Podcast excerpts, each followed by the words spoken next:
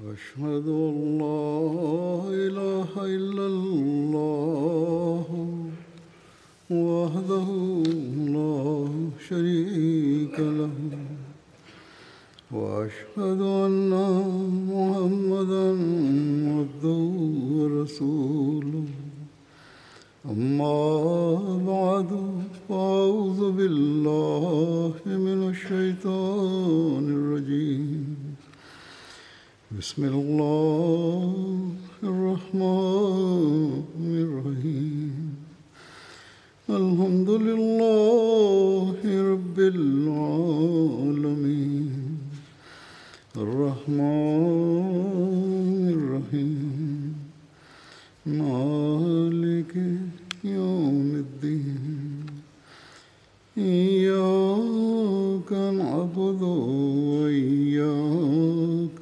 نستعين اهدنا الصراط المستقيم صراط الذين أنعمت عليهم غير المغضوب عليهم ولا الضالين J'évoquais la biographie du saint prophète Mohammed sallallahu alayhi wa sallam en référence à la bataille de Badr.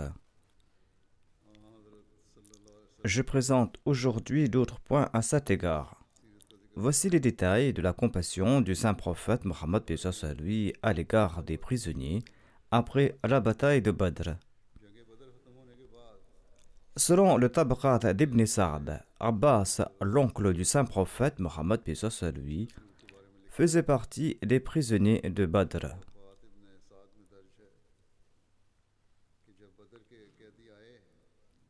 L'envoyé d'Allah sallallahu alayhi est demeuré éveillé durant cette nuit. Un de ses compagnons lui a demandé Ô envoyé d'Allah sallallahu alayhi qu'est-ce qui vous empêche de dormir?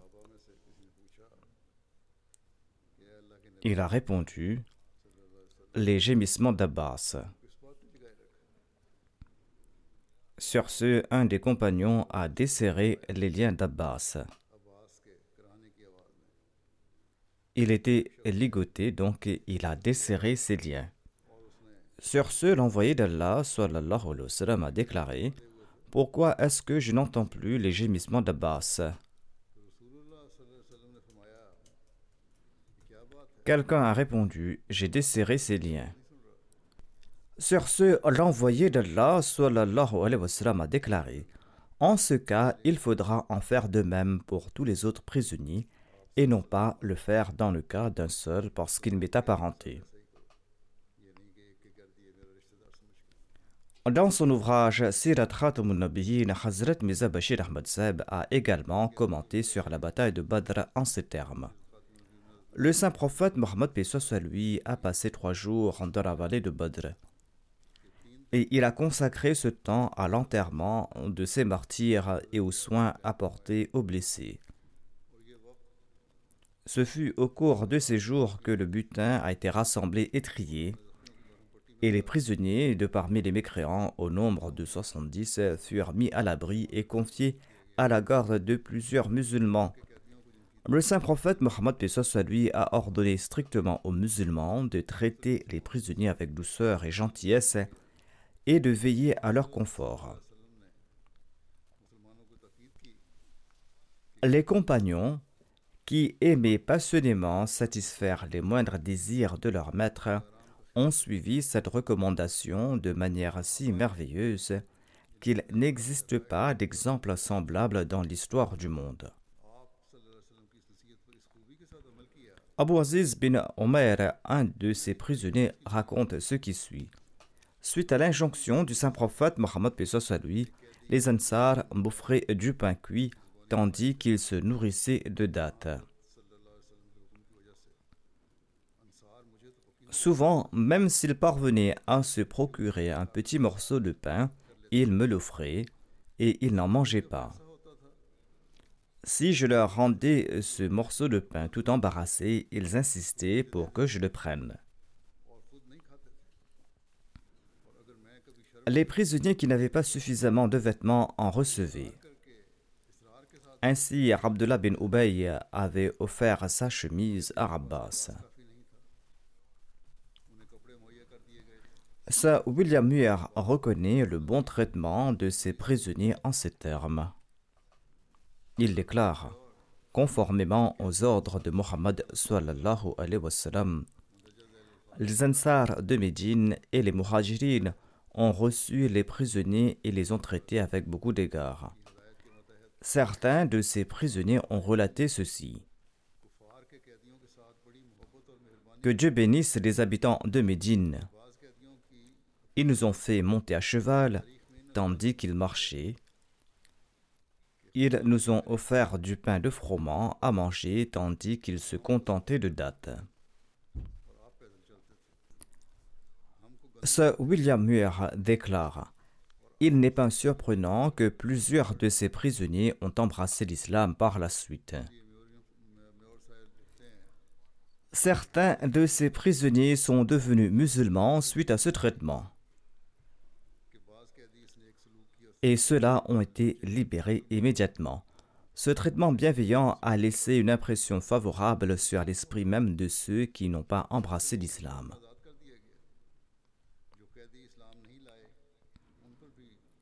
Voici les détails de l'importance de la bataille de Badr et de ses effets. Abdullah bin Rawaha et Zayd bin Haritha ont apporté la bonne nouvelle de la victoire de Badr à Médine.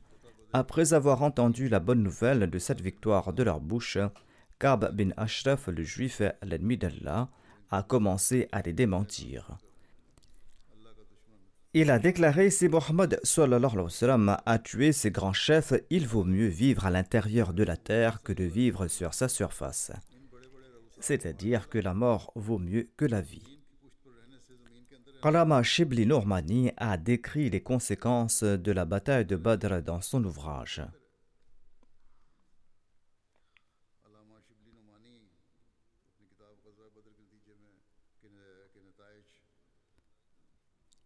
Il décrit donc les conséquences de la bataille de Badr. Il écrit à ce sujet La bataille de Badr a eu un impact important sur les conditions religieuses et nationales de l'Arabie. En fait, c'était la première étape dans le progrès de l'islam.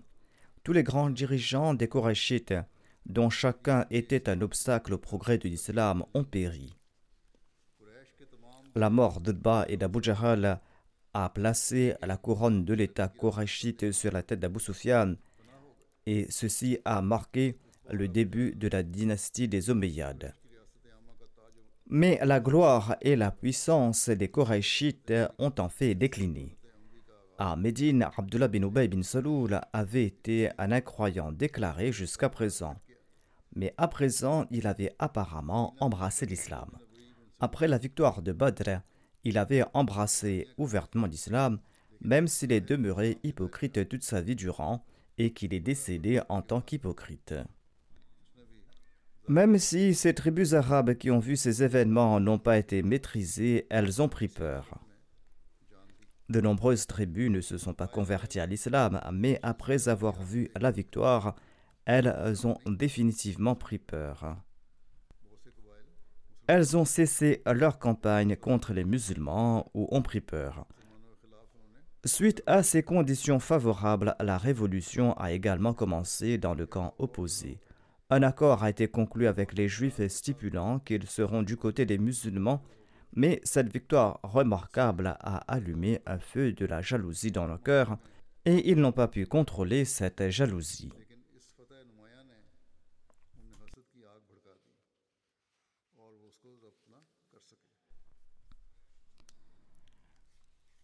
Les Korachites pleuraient naguère uniquement à la mort de Hadrami, mais après Badr, toute leur maison était en deuil, et même les enfants de la Mecque appelaient à la vengeance de leur mort de Badr.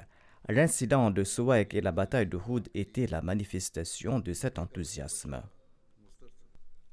Hazrat Mirza Bashir Ahmad Seb a décrit en ces termes les conséquences de la bataille de Badr. Jusqu'à présent, de nombreux membres des tribus d'Aus et de Khazraj étaient attachés au polythéisme. La victoire de Badr a provoqué un mouvement parmi ces gens, et après avoir assisté à cette magnifique et extraordinaire victoire, beaucoup d'entre eux ont été convaincus de la véracité de l'islam. Par la suite, le culte des idoles a commencé à décroître rapidement à Médine. Cependant, il y avait aussi certains dans le cœur desquels cette victoire de l'islam a allumé un feu de rancœur et de jalousie. Estimant qu'il n'était pas sage de s'opposer ouvertement, ils ont accepté en apparence l'islam, mais de l'intérieur, ils ont cherché à déraciner l'islam et ils se sont joints aux hypocrites. Parmi ces derniers, le plus important était Abdullah bin Ubay bin Saloul, le chef très renommé de la tribu des Khazraj. Suite à l'arrivée de l'envoyé d'Allah, paix soit lui à Médine, il avait subi le choc de se voir dépouillé de son leadership. Après Badr, cet individu est devenu musulman en apparence, mais son cœur était empli de malveillance et d'inimitié à l'égard de l'islam.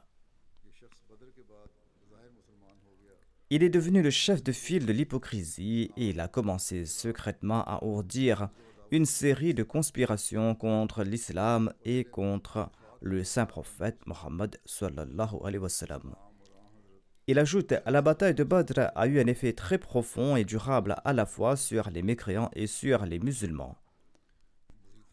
C'est pour cette raison que cette bataille possède une importance distincte dans l'histoire de l'islam, à tel point que le Saint-Coran a nommé cette bataille Yamul Furqan, c'est-à-dire le jour où une distinction manifeste a été faite entre l'islam et la mécréance. Il n'y a aucun doute que d'autres batailles ont également eu lieu entre les Korachites et les musulmans par la suite. Et certaines de ces batailles étaient des plus féroces, et parfois les musulmans ont été confrontés à des situations des plus délicates. Mais lors de la bataille de Badr, l'échine des Korachites a été brisée, et aucune opération chirurgicale a pu réparer définitivement cette échine par la suite. Le nombre de victimes parmi les Korachites ne représentait pas une grande défaite pour les Korachites. La mort de 70 ou de 72 guerriers pour un peuple comme les Korachites ne peut être qualifiée de destruction nationale. Le nombre de victimes musulmanes était la même lors de la bataille d'Uhud.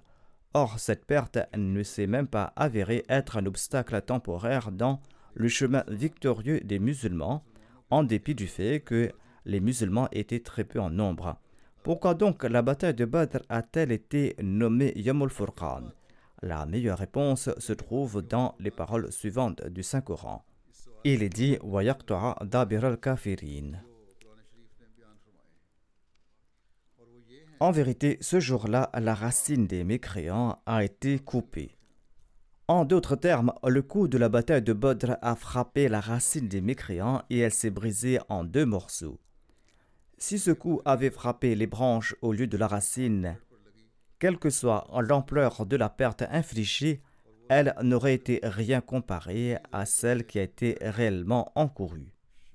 Or, ce coup à la racine a transformé cet arbre vert luxuriant en un tas de charbon en quelques instants. Seules ont survécu les branches qui se sont attachées à l'autre arbre avant de se dessécher. Par conséquent, la perte des Korachites sur le champ de Badr ne peut être mesurée par le nombre d'hommes qui sont décédés sur le champ de bataille, mais plutôt par l'identité de ceux qui sont morts. Et quand nous jetons un coup d'œil sur les victimes des Korachites de ce point de vue, il n'y a pas de doute que la racine des Korachites a été coupée à Badr. Utba, Shaiba, Umayya bin Khalf, Abu Jahal, Uqba bin Abi et Nadar bin Harith était l'arme des Korachites. Et cette arme des Korachites a abandonné les Korachites dans la vallée de Badr pour toujours.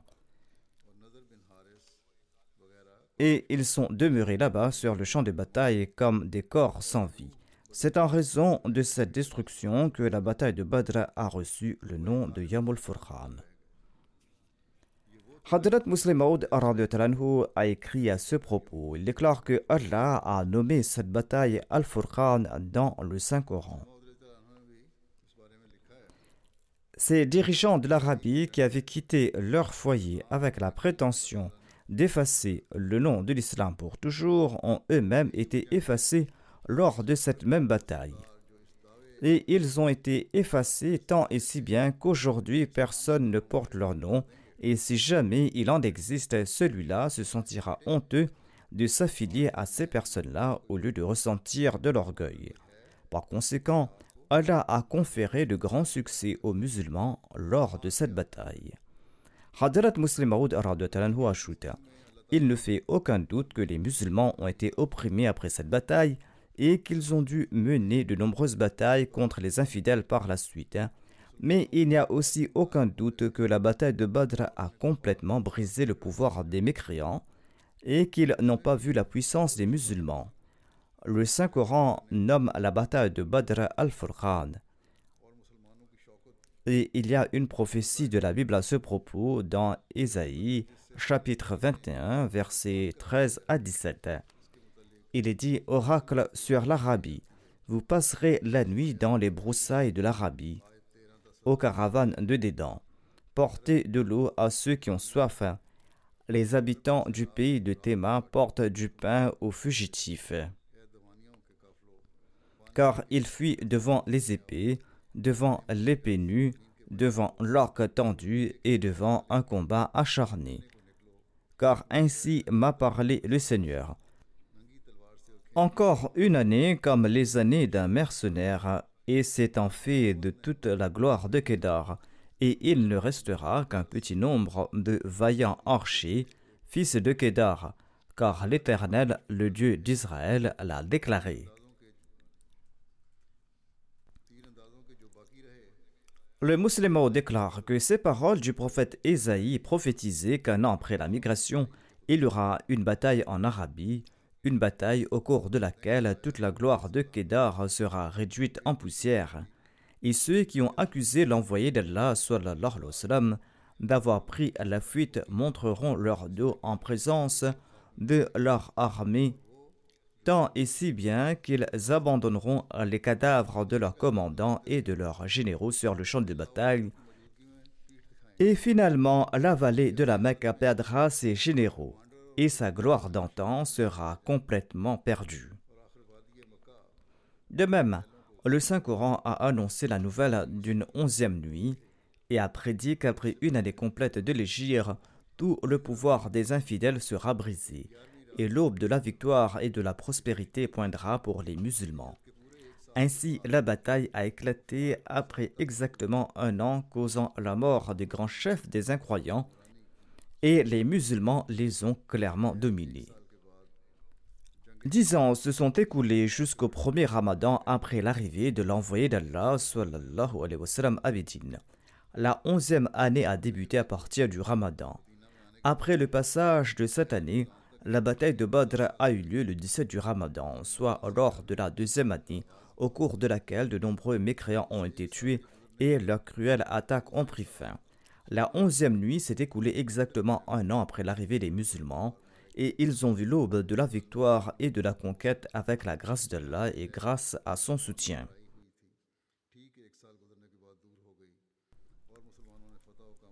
On trouve également mention du statut éminent des compagnons de Badr.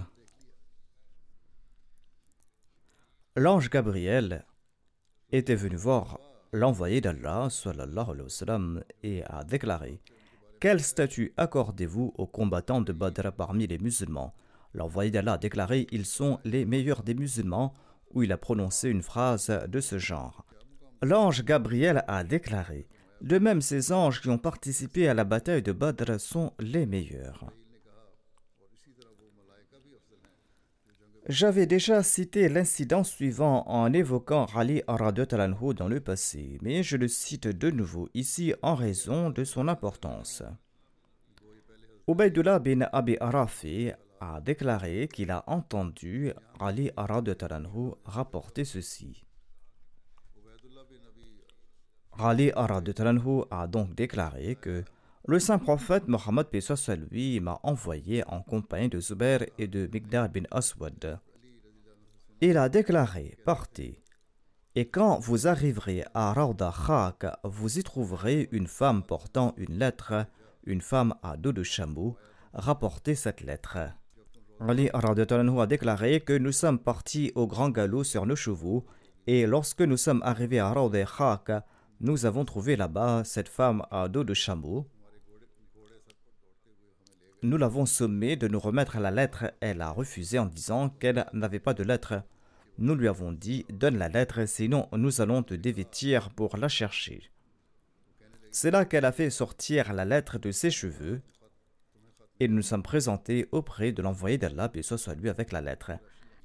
Hatib bin Abi Balta'a avait envoyé cette lettre aux polythéistes de la Mecque, les informant de l'intention du saint prophète Mohammed.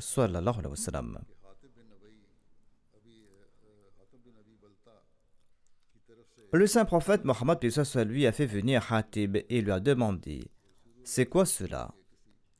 Hatib a répondu Ô envoyé d'Allah, ne tirez pas de conclusions hâtives à mon sujet. Je ne suis pas un des Korachites et je me suis joint à eux.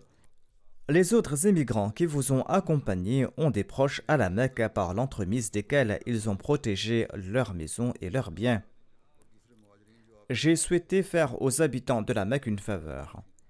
Je n'ai aucun lien de parenté avec eux, et peut-être qu'ils éprouveront de la considération à mon égard suite à cette faveur. Et je n'ai pas commis cet acte parce que je suis devenu mécréant, un apostat ou un hypocrite. Et je ne souhaite guère retourner à l'incroyance après avoir accepté l'islam. Il est impossible que j'ai accepté l'islam de plein cœur pour ensuite préférer l'incroyance. L'envoyé d'Allah, et soit lui, lui a répondu tu dis la vérité. Mais Omar bin Khattab a déclaré au messager d'Allah Laissez-moi décapiter cet hypocrite.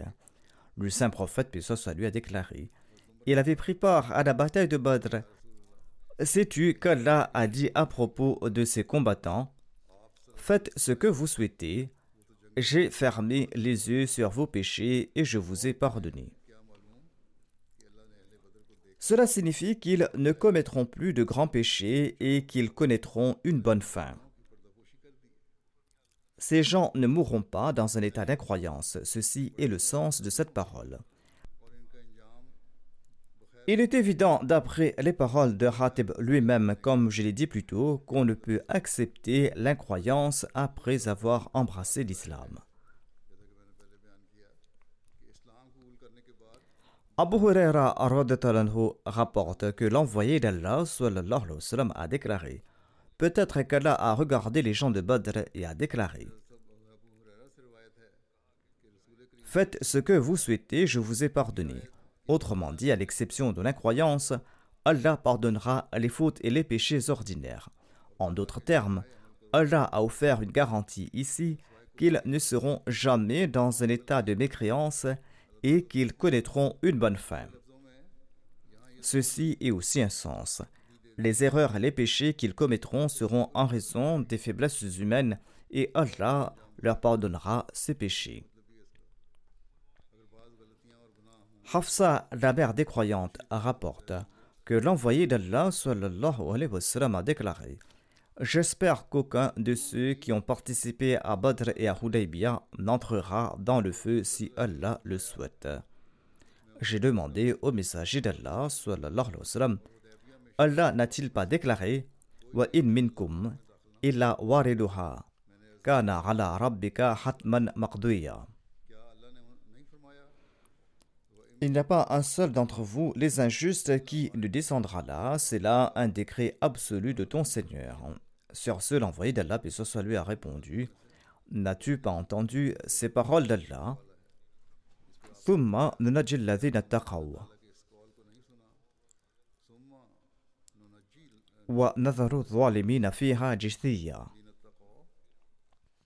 Nous sauverons les vertueux et nous laisserons les injustes agenouillés dans l'enfer. Des allocations ont été fixées à l'époque de Omar pour les compagnons, et les compagnons de Badr avaient reçu une allocation distincte. Les compagnons de Badr eux-mêmes étaient fiers de leur participation à la bataille de Badr. L'orientaliste William Muir écrit Les compagnons de Badr jouissaient d'une grande considération de la société musulmane. Quand Saad bin Abi les rendra l'âme à l'âge de 80 ans, il a déclaré Apportez-moi le manteau que je portais le jour de la bataille de Badr et que j'avais préservé pour ce jour. À Badr, Sard était tout jeune et il avait conquis la Perse par la suite. Il était le fondateur de Koufa et le gouverneur de l'Irak, mais à ses yeux, ces derniers honneurs n'avaient aucune importance comparés à sa participation à la bataille de Badr. Le vêtement qu'il avait porté à Badr valait mieux que tous les vêtements d'apparat qu'il pouvait porter, et son dernier vœu était d'être enseveli dans ce vêtement qu'il portait lors de la bataille de Badr. L'on peut estimer l'importance et l'excellence des compagnons de Badr par le fait qu'un des signes de la venue du Mahdi au sein de Satouma, selon le saint prophète Mohammed lui, le Mahdi aura en sa possession un livre consignant les noms de 313 compagnons, le même nombre que ceux de Badr. Le Messie premier l'Islam déclare, selon les hadiths authentiques, le Mahdi promis disposera d'un livre imprimé dans lequel les noms de ses 313 compagnons seront enregistrés. Il est important de déclarer que cette prophétie s'est accomplie aujourd'hui. Il est évident qu'avant lui, aucun individu n'a pris naissance au sein de Satouma qui s'est dit Mahdi et qui disposait à son époque de l'imprimerie et qui disposait aussi d'un livre dans lequel il y avait le nom de 313 de ses compagnons. Il est évident que si cette œuvre était à la portée d'un être humain, bien de menteurs les auraient appliquées à leur personne. Mais le fait est que les prédictions de Dieu comprennent des conditions extraordinaires dont aucun menteur ne peut profiter. Il ne reçoit pas les moyens octroyés aux véridiques. Le Messie premier l'Islam déclare dans son livre Jawahar al-Asrar compilé en l'an 840 de l'Égypte, Cheikh Ali Hamza bin al-Malik al-Tusi écrit le texte suivant à propos du Mahdi promis. La traduction de ce passage est comme suit. Le Mahdi sortira du village nommé Kada. Ce nom est une version arabisée du nom Qadian. Il déclare que Dieu confirmera ce Mahdi et il va rassembler ses amis de partout, dont le nombre sera égal au nombre de combattants de Badr. C'est-à-dire, ils seront 313 et leurs noms seront consignés dans un ouvrage imprimé. Il est évident qu'aucun individu ne prétendra être le Mahdi tout en disposant d'un livre imprimé avec le nom de ses amis j'avais d'ores et déjà répertorié les noms de 313 de mes compagnons dans mon ouvrage Aina Kamalat Islam, et à présent j'énumère ce même nombre dans cet ouvrage pour parachever mon argumentation. Le Messie premier l'Islam en fait mention ici dans son ouvrage Anjam Atam.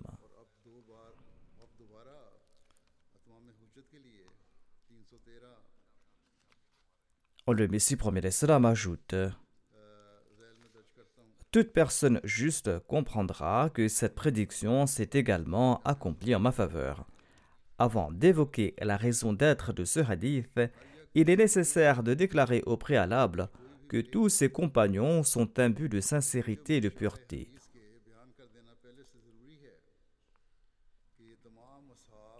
et que selon leur rang qu'Allah connaît le mieux, certains ont excellé dans leur amour et dans leur dévotion à l'égard d'Allah et dans leur service à la religion.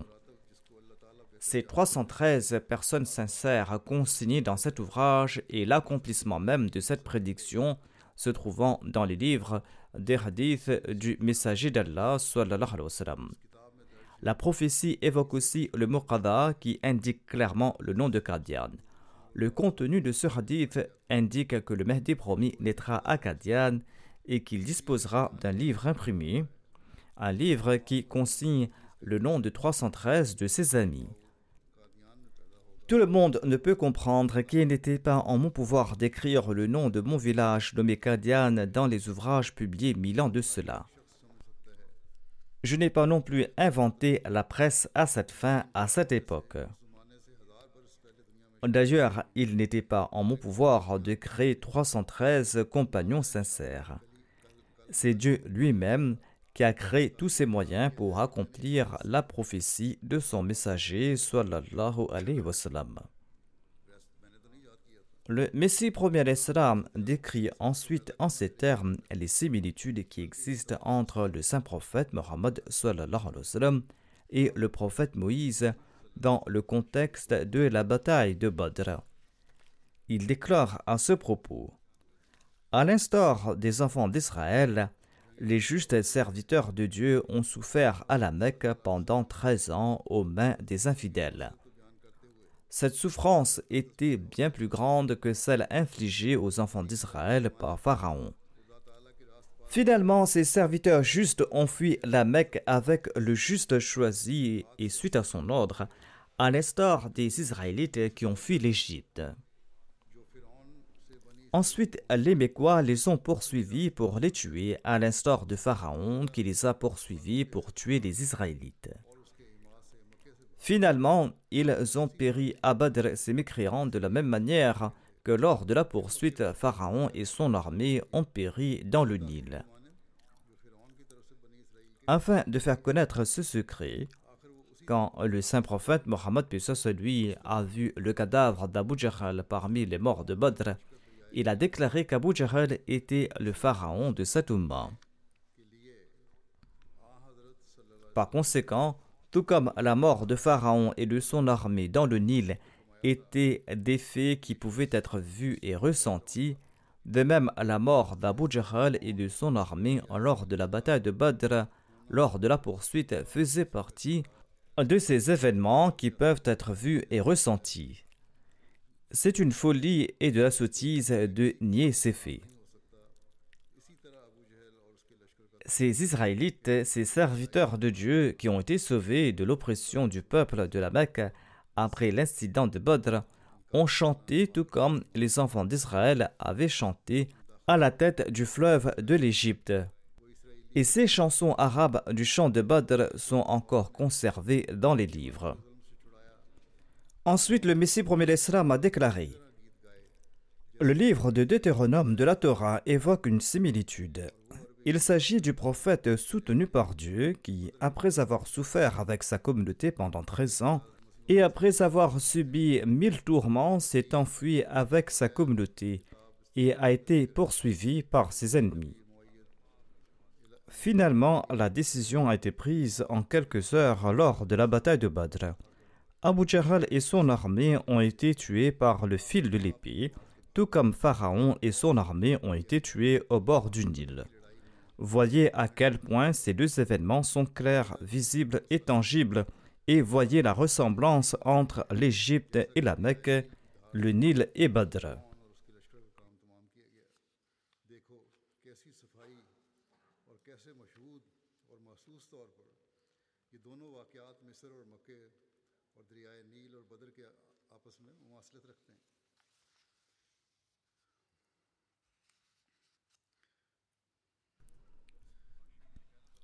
Le Saint-Coran déclare à ce propos En vérité, Allah vous a déjà secouru à Badr lorsque vous étiez faible. Dans son ouvrage Khutba il-Hamia, le Messie premier l'Islam évoque cette similitude subtile entre Badr et le XIVe siècle. La traduction de ce passage de l'arabe est comme suit. Ce nombre de 400 concerne l'époque après l'émigration du sceau des prophètes afin que la promesse du triomphe de la foi évoquée antérieurement dans le livre clair puisse être accomplie, c'est-à-dire la parole de Dieu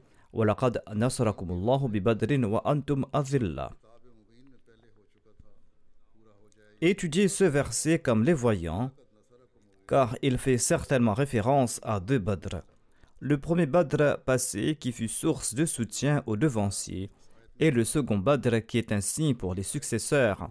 Il n'y a point de doute que ce verset fait une allusion subtile vers l'âge futur, qui ressemble à la nuit de Badr en termes de nombre. C'est 400 ans qui vient après 1000 ans. Il s'agit métaphoriquement de la nuit de Badr, de la nuit qui va venir de la part de Dieu. Malgré tout cela, nous reconnaissons aussi que ce verset a aussi d'autres sens qui appartiennent au passé, comme les érudits le savent. Ce verset comprend deux faces. Et il y a deux soutiens et il existe deux badr. Il y a un badr qui concerne le passé et le deuxième badr qui concerne le futur. Les musulmans étaient faibles à cette époque. Et l'islam a pris naissance à l'instar d'un croissant lunaire. Et l'islam était destiné à se transformer en pleine lune, et ce en accord à l'ordre de Dieu. La sagesse divine souhaitait que l'islam prenne la forme du Badr, c'est-à-dire de cette pleine lune, durant ce siècle. Un siècle qui est similaire à la période conduisant à la pleine lune en termes de nombre. Ainsi donc, ceci est une référence à cette parole de Dieu. Par conséquent, réfléchissez à cette question et ne soyez pas de parmi les insouciants. En effet, l'énoncé Laqad Nasarakum est mentionné ici pour une autre raison, dans le sens de Yansurukum, comme cela est évident pour les savants. En somme, Dieu a décrété deux honneurs après deux états de faiblesse pour l'islam, contrairement aux Juifs qui, en guise de châtiment, ont subi deux humiliations après deux honneurs, comme dans l'histoire des transgresseurs et des oppresseurs évoqués dans la sourate Ben Israël. Ainsi, quand les musulmans subissaient la première humiliation à la Mecque, Dieu leur a promis ceci.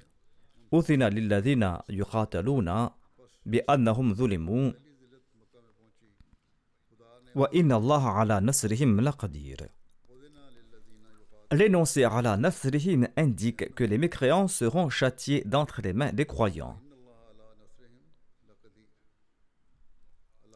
Cette promesse de Dieu est apparue le jour de Badr et les mécréants ont été tués par l'épée effilée des musulmans.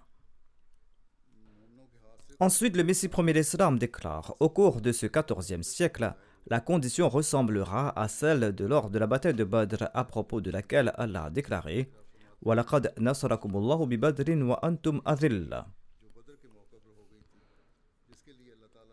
Ce verset comprend une prédiction, c'est-à-dire que lorsque l'islam sera affaibli au cours du XIVe siècle, Allah le soutiendra conformément à cette promesse de protection. Le Messie promet l'islam ajoute Voyez, Dieu a soutenu les compagnons à Badr, et ce à un moment où ils étaient peu nombreux. L'incroyance a été détruite à Badr. Badr comprend aussi une prophétie de si grandiose pour l'avenir. Le mot Badr s'applique également à la lune de la quatorzième nuit. Ceci est une indication de la manifestation de l'Ad-d'Allah au cours du quatorzième siècle. Ce quatorzième siècle est le même siècle pour lequel les femmes disaient que le quatorzième siècle viendra avec des bénédictions. Les paroles de Dieu se sont accomplies et au cours de ce quatorzième siècle, le nom Ahmad est apparu en accord à l'intention d'Allah et je suis cette personne. Le nom Ahmad est apparu et je suis cette personne, et l'événement de Badr en comprend une prophétie à cet égard. Je suis cette personne à qui l'envoyé d'Allah, et ce lui a demandé de transmettre ses salutations de paix. Mais malheureusement, quand ce jour est venu et que la lune de la quatorzième nuit est sortie, mes ennemis m'ont traité de cupide boutiquier. Malheur à ceux qui ont regardé mais qui n'ont pas vu, malheur à ceux qui ont connu l'heure mais qui n'ont pas reconnu ceux du haut de leur chair qui annonçaient à tue-tête que tel ou tel événement aura lieu au cours du XIVe siècle sont morts. Et ceux qui les remplacent maintenant sur leur chair annoncent que celui qui a été suscité par Dieu est un menteur. Que leur est-il arrivé? Pourquoi ne réfléchissent-ils pas? À l'époque, Allah nous a aidés à Badr et ce soutien est venu dans un état de faiblesse 313 hommes sont descendus sur le champ de bataille et en guise d'armes, certains ne disposaient que d'épées en bois. Et la plupart de ces 313 étaient des jeunes enfants. Peut-il exister d'armées plus faibles? Et en face, il y avait une armée immense comprenant d'hommes robustes éprouvés au combat. L'envoyé d'Allah ne disposait d'aucun moyen. Sur ce, le messager d'Allah sallallahu a prié Allahumma in ahlakta hadhihi al-asabata lan fil ardi abada. Ô mon Seigneur, si aujourd'hui tu détruis ce groupe, personne ne va t'adorer jusqu'au jour dernier. J'annonce avec certitude que nous connaissons aujourd'hui la même situation qu'à Badr. Allah prépare une communauté de la même manière et les mêmes mots Badr et Abdullah ont été utilisés ici. Le chiffre 14 est très pertinent, dit le Messie premier salam. La lune du 14e siècle est pleine. C'est ce qu'Allah a indiqué en disant C'est-à-dire qu'il y avait un Badr quand l'envoyé d'Allah, paix soit lui, a vaincu les adversaires, tandis que sa troupe était petite. Il existe un autre Badr à présent, c'est-à-dire l'époque du Messie premier l'Islam. Dans l'entrée de son journal du 17 février 1904, Hazrat Qazi Abdurrahim Saeb a consigné cette révélation qui a été reçue par le Messie premier l'Islam, révélation dans laquelle il est dit N'oubliez pas l'histoire de la bataille de Badr.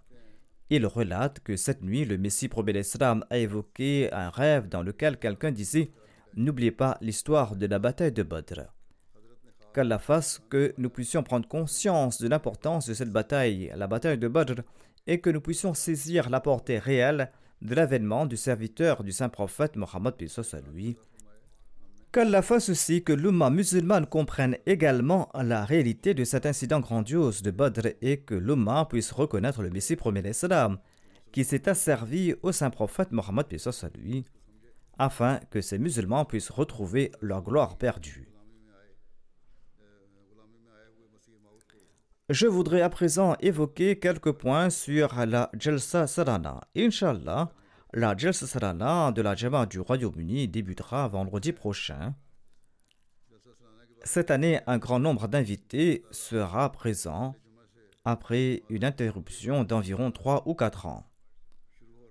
En fait, les invités sont déjà sur place qu'Allah facilite le voyage de tous ceux qui viennent assister à la Jalsa Sarana et qu'ils arrivent ici sains et saufs.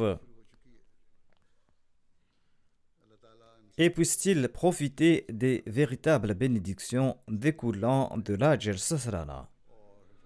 De même que tous les Ahmadis qui résident au Royaume-Uni puissent participer à la Jalsa Sarana avec la ferveur et l'esprit qui ici, et avec l'unique objectif à l'esprit qu'ils vont s'évertuer de mériter les récompenses spirituelles des jours de la Jalsa. De même, tous les travailleurs qui ont été nommés pour diverses tâches durant la Jalsa Salana doivent s'efforcer de servir tous les invités qui y participent. Car ces invités sont en fait les invités du Messie salam. Cette fois-ci, on estime que le nombre de participants va augmenter et il se peut qu'il y ait des lacunes, qu'il y ait des lacunes dans l'organisation.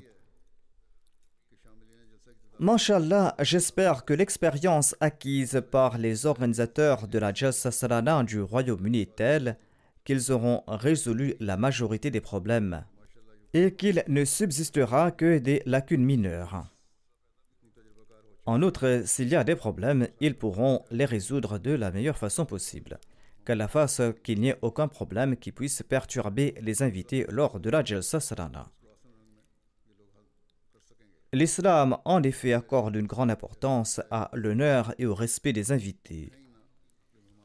Par conséquent, tous ceux qui sont de service et les hôtes doivent servir et honorer tout particulièrement ces invités qui répondent à l'appel du Messie premier qui ont répondu à son appel uniquement à des fins religieuses. Ce service doit être accompli dans un esprit de sacrifice et dans la quête de l'agrément d'Allah.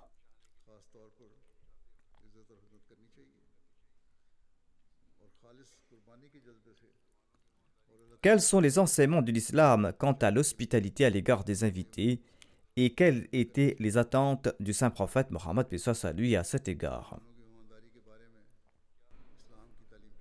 L'envoyé d'Allah, à lui, a déclaré à une occasion Quiconque croit en Allah et au jour dernier doit honorer ses invités. Des personnes originaires de toutes les nations et de tempéraments différents viennent assister à la Jalsa Salana. Il est parfois difficile de gérer ceux qui sont de tempéraments différents. En raison de leur tempérament différent, parfois les invités tiennent un tel langage ou agissent d'une telle manière à rendre difficile la tâche de celui qui est de service ou celui qui est chargé de s'occuper de cet invité. Cependant, le saint prophète Mohammed lui nous a ordonné d'honorer nos invités à tout moment. Car ceci est une autre manière de jauger notre foi. Ceux de service doivent faire preuve d'une grande courtoisie à tout moment et ils doivent toujours avoir le sourire aux lèvres. Ceux de service se sont portés volontaires pour servir les invités. Ils doivent donc atteindre le niveau qu'Allah et son messager souhaitent de leur part. Quel niveau l'islam nous demande-t-il d'atteindre dans le domaine de la courtoisie? Le saint prophète Mohammed déclare à cet égard Sourire à son frère est un acte de charité Enjoindre le bien et interdire le mal est un acte de charité.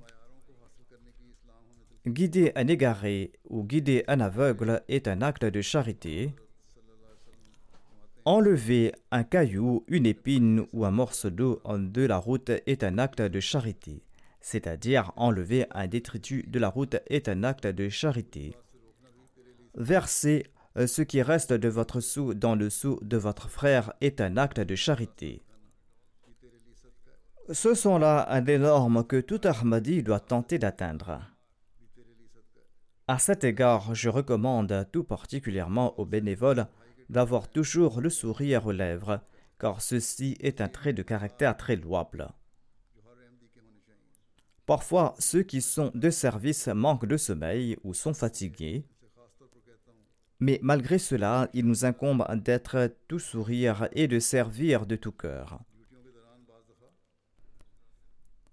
Si ceux travaillant sous l'égide du département de la Tarbia en particulier ou tout autre bénévole constatent chez un individu un comportement qui est contraire au caractère sacré de notre atmosphère pieuse de l'Ajja Sasarana ou un acte qui est contraire à nos enseignements, ils doivent conseiller cet individu de manière douce et aimable. Le hadith précédent évoque le fait de montrer aux autres la voie à suivre. Et à cet égard, des panneaux sont érigés concernant des instructions et des signes sont installés ça et là. Et si, en dépit de la présence, quelqu'un demande la direction, il doit être guidé en conséquence. Il n'est pas nécessaire que seuls ceux qui sont chargés de cette tâche informent les autres. Si quelqu'un connaît la direction, la courtoisie exige qu'il lui montre le chemin à suivre.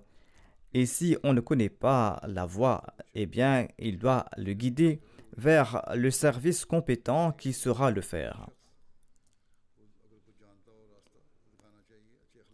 Aider ceux souffrant d'un handicap physique et visuel est une responsabilité fondamentale.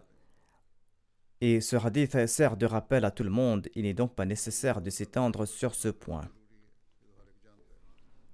En outre, si un invité ou toute autre personne jette des sacs, des verres jetables ou tout autre déchet sur l'allée ou ailleurs, bien que le service de l'hygiène est chargé de ramasser ces détritus, si un travailleur voit un déchet quelconque, il doit le ramasser et le jeter dans la poubelle le plus proche. Les organisateurs doivent également veiller à ce que des poubelles soient placées à différents endroits. De même, compte tenu des circonstances, les organisateurs doivent également veiller à ce que personne ne jette quoi que ce soit d'inapproprié dans ces poubelles. Ceux distribuant les repas doivent également s'occuper des invités. Si la quantité de nourriture est insuffisante, expliquez poliment aux invités qu'ils peuvent partager le repas avec tout le monde afin que tout le monde puisse avoir une part. Les chances que cela se produise sont minimes, mais si une telle situation se présente, les équipes chargées de servir les repas doivent y remédier avec amour et avec sagesse. De même, il existe un service chargé de gérer la circulation. Des problèmes peuvent parfois survenir, en particulier si le temps est mauvais. En pareil cas également, je demande aux invités de coopérer avec ceux qui sont de service dans le département de la circulation. Les préposés doivent également faire montre d'une grande courtoisie. De même, il existe d'autres départements dans la Jalsa Sarana. Tous ceux qui sont de service doivent suivre les conseils du saint prophète Mohammed lui et avoir toujours le sourire aux lèvres. Qu'Allah permette à tous les bénévoles de servir de la meilleure façon possible et que la Jalsa Salana soit bénie à tout égard. Tout Ahmadi doit prier pour le succès de la Jalsa Salana. Qu'Allah nous permette d'agir en ce sens.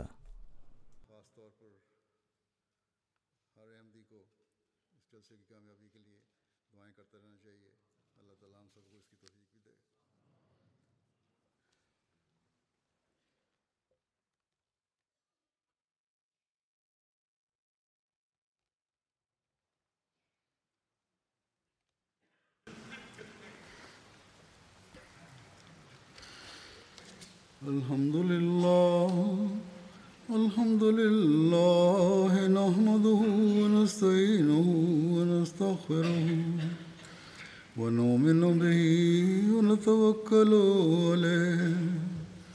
ونعوذ بالله من شرور أنفسنا ومن سيئات